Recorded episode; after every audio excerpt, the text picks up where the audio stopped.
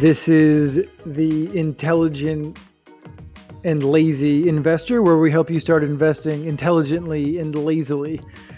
The last episodes were me running you through the five things the smart money is doing that the dumb money is not. And now we bring you a little bonus content that we're calling the intelligent and skeptical prospective investor, where I pull the producer of this series and the founder of Ironbound Media onto the stage Iron Mike Steadman. So how are you doing, Mike? And what did you what were the general reactions that you were feeling both emotionally and psychologically as you were listening to what I was saying?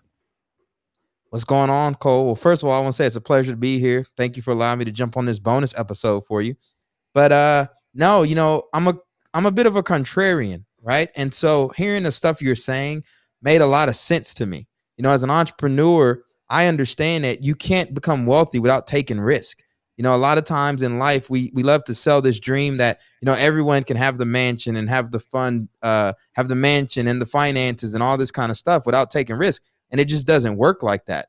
And I've had this long held belief that you know we give our money to money managers, right, to look after the money for us, and we pay them fees to manage it and protect us and all this kind of stuff. But that's not also how you're going to get wealthy in the long run either. You know, most people get wealthy through literally investing in businesses, selling businesses, making, you know, boss moves, you know, investing in companies, you know, and I think a lot of what I'm hearing you kind of talk about is essentially what a lot of like the brokers do. You know, they look at stocks, they see, they make their bets, you know, and then they advise you and you just pay them for it. Yeah, more more or less. I mean, yeah. So the contrarian point is an important one. I think that it's one of those things where you need I mean, among so many other things that I could say about contrarianism, because it's at the root of everything that I do that's effective as both an entrepreneur and as an investor. One of the things is by the nature of contrarianism, if you tell your friends and family what you're doing and they don't look at you like you've lost your mind, it's probably not a great investment. And because that's a hard place to be willing to go, both psychologically, emotionally, etc. You have so many people that pretend like it's a virtue, like he marches to the beat of his own drummer, like it's a good thing, while doing exactly what everybody else is doing, including money managers and everything, because it's very, very tough for them, given the culture of what they do and the and the risk aversion that's at the heart of having so much of other people's money to multiply and not wanting to lose this cush job they end up doing exactly the same thing at exactly the same time in a ridiculously predictable way. And so the question is how can we always do the exact opposite of joey public at all times? And yeah naturally as somebody who's a, who's an entrepreneur I, it makes sense why that would resonate for sure.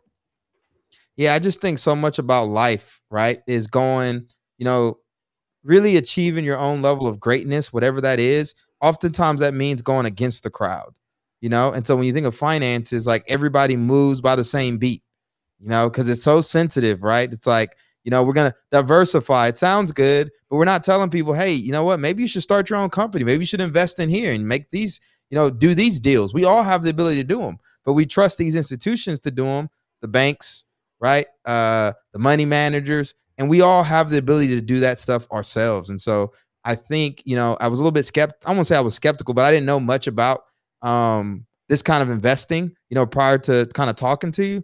But after listening to your podcast and coming on here and doing the planning for the show, you know, it just brought a lot of clarity into um, why I think uh, what you're doing at Find Fat Fish is effective and has the ability to impact a lot of people because diversifying sounds great and it's safe right? So, but if you're really trying to escape the rat race, you can't play it safe. You know, you have to, sh- you know, sometimes you got to walk on the wild side a little bit, but you can also do it. You can de-risk it a little bit too by, you know, just, you know, I don't know, what do you say? Just kind of being smart about it, you know, reading, paying attention, paying, going through courses, learning, being committed.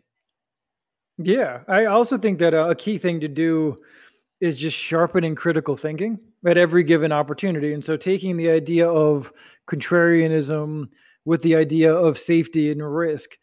is one thing that's worth questioning. It's basically just question all assumptions at all times and make damn sure that you're not sitting on it on a because expensive assumptions excuse me, bad assumptions are the most expensive thing that anybody listening to this has in their life. A bad assumption can cost you dozens of millions of dollars. It'll keep you on the sidelines, it'll have you do something dumb, etc.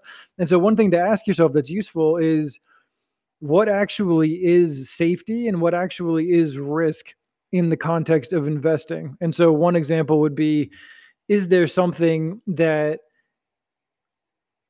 is seen that seems risky but isn't actually risky if you look under the surface and you look under the hood. What is the difference between perceived risk and real risk? And finding moments that seem incredibly dangerous to people who haven't looked under the hood and taking action based on sort of that misperception of the general public is the main way that contrarians become wealthy. And the main reason why investment and business opportunities are actually pretty easy to, and straightforward to find if you're willing to go to that place which is a big if for most people. How, how deep do you have to go to look under the hood? Are we talking about in terms of who's running these companies their track record of success previously? Um you look at like the board who's who's organized on the board you know what other what other industries are they invested in? That kind of stuff.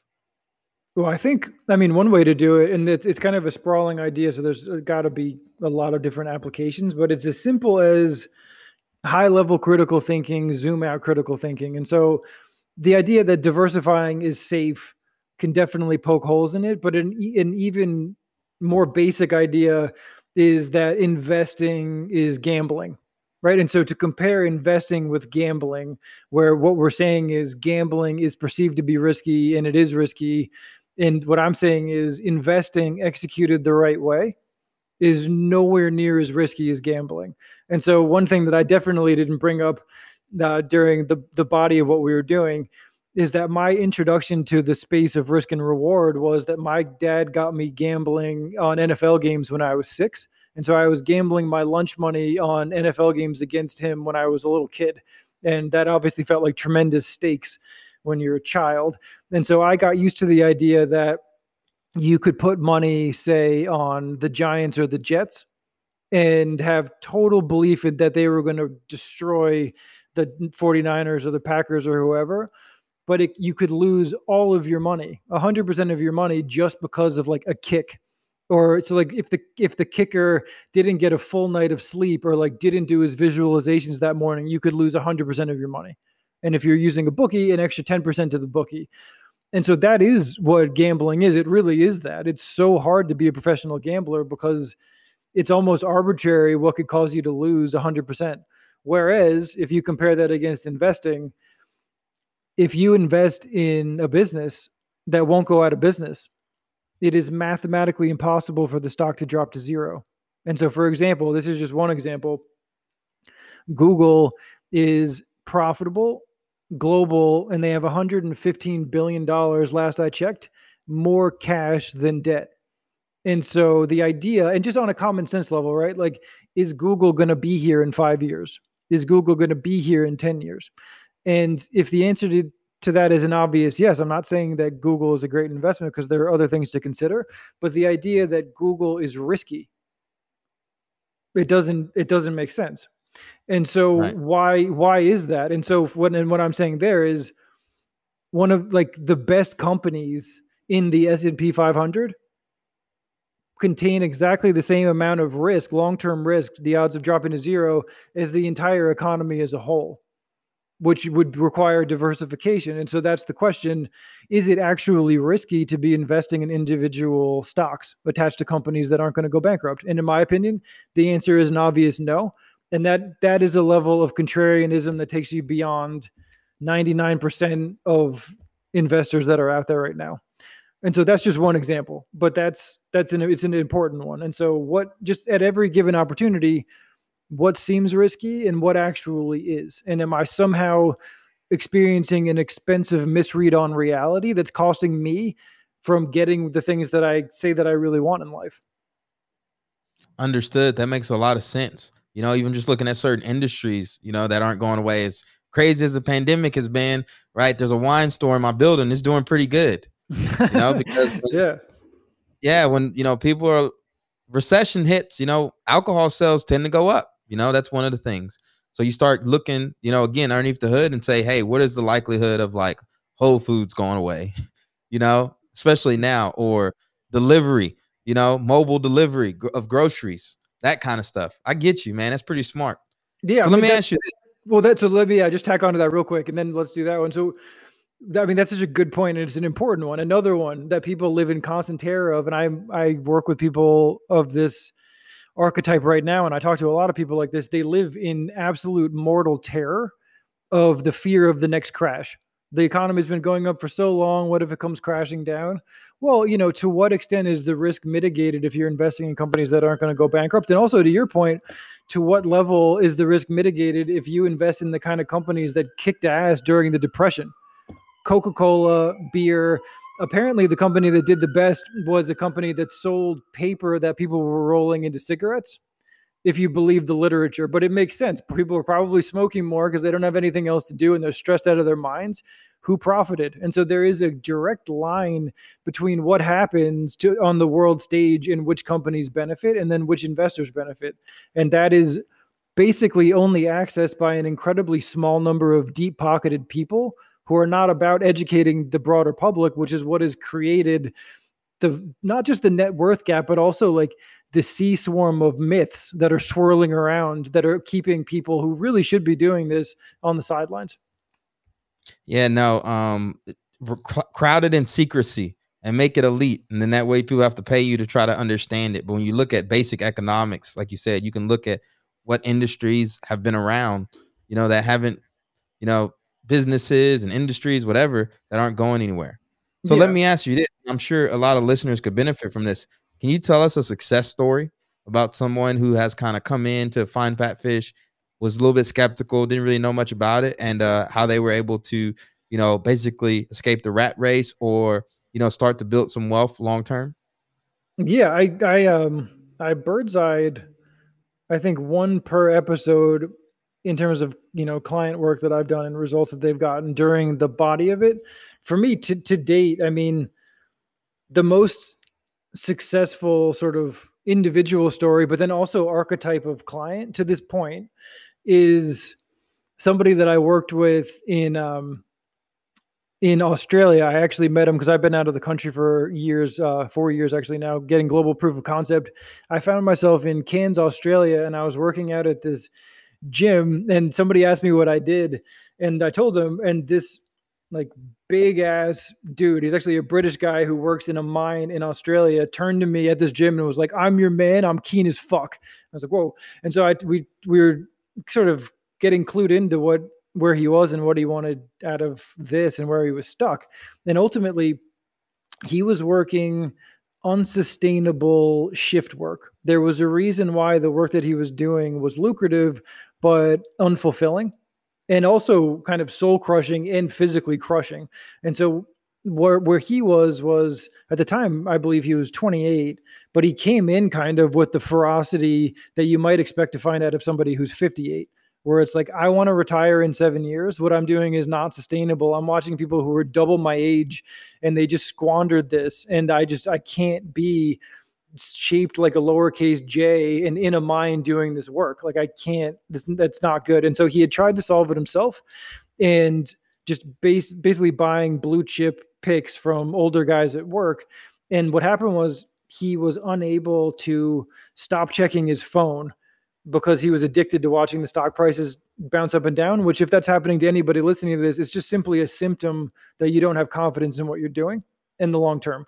And so ultimately he was so unhappy that other people were investing his money. He had to hand it over because he, he was like he was stuck and he couldn't stop checking his phone. So he handed it off to somebody else, hated it. I'm your man, I'm keen as fuck. And so he stepped in with absolute determination to dial this in. He embraced every principle that I've just described during the previous couple of episodes. And basically his infrastructure was I have approximately 80K that I want to phase in as I get confidence. And I, and even more importantly than that, especially given his age, I can add an additional roughly like 3k US per month. And with that infrastructure, in possession of the right, I guess we can call it human capital, sort of confidence in terms of how to do his own stock picking and investing, he took that 80K he didn't know how to invest and turned it into more than a million that he does know how to invest in less than three years. And consequently, now he's just barely on the other side of 30. He has the option to retire and he's dialing it in so that he knows that there he would never have to come back and obviously i'm giving him a bit of psychological and tactical support along those lines just to make sure that this is you know when he rips the band-aid it's done but that was a guy who literally couldn't invest his own money had to hand it to somebody else but then in possession of the principles that i was sharing before and like a decision that he was done suffering like this transformed his life really quickly. And more importantly, it wasn't just a one off that guy. Like, as I've been traveling and I've met people in the US that fit this description, but for me, I've met more in um, places like Australia and New Zealand. I'm currently in New Zealand. People who are like, for example, stuck in the working in the guts of a cruise ship six months out of the year and they're because it's lucrative and they can you know pay for their family and maybe get a rental real estate property etc but like they're in this horrible treadmill where it's like i'm making enough to get by but i have to leave my family for months at a time and and i don't really see any end in sight and this shit is going to get much more draining and dangerous the older i get. Those kinds of people they, who all who by the way and no disrespect to anybody but like they would get laughed out of the room if they walked in and if they told anybody in like the more like highbrow secret of like you were saying cultures that they were going to run their own money they'd get laughed out of the room. They don't have the kind of training the kind of academic background. It's irrelevant. And that's why i'm so proud of them is because they were scared as hell but determined and they proved that that crap is irrelevant. What's relevant is having enough determination and commitment coachability resourcefulness that you will step in, you will attack the lifetime value of this, you will take bold action despite incomplete information, you will embrace coaching until you don't need coaching, and ultimately you'll use these skills to write your own ticket. That's awesome, man. No, it's great to hear. And uh, again, it was an honor being able to do this show with you, this series with you. I think uh, your listeners going to get a lot of value out of it. I'm going to look forward to going through and listening again myself. But uh, thanks for pulling me behind the curtain and allowing me to come on here and uh, ask you some questions. Appreciate it, man. Yeah, thanks for uh, thanks for producing this. It's been fun at every step of the way. Absolutely, and we hope you guys enjoy this series. Uh, be sure to check out Cole and all the amazing stuff he's doing at findfatfish.com. And if you're interested in having a podcast of your own, you can follow us at uh, you can go to our website www.ironboundmedia.com. Uh, click the form that says contact us. I don't think it says contact us uh, go platinum. If you're ready to go platinum, just click the red tab on our website, and uh, someone from our team will get to you as soon as possible. I recommend. It's been a great experience. Thanks again, Mike. Awesome. Peace, everyone.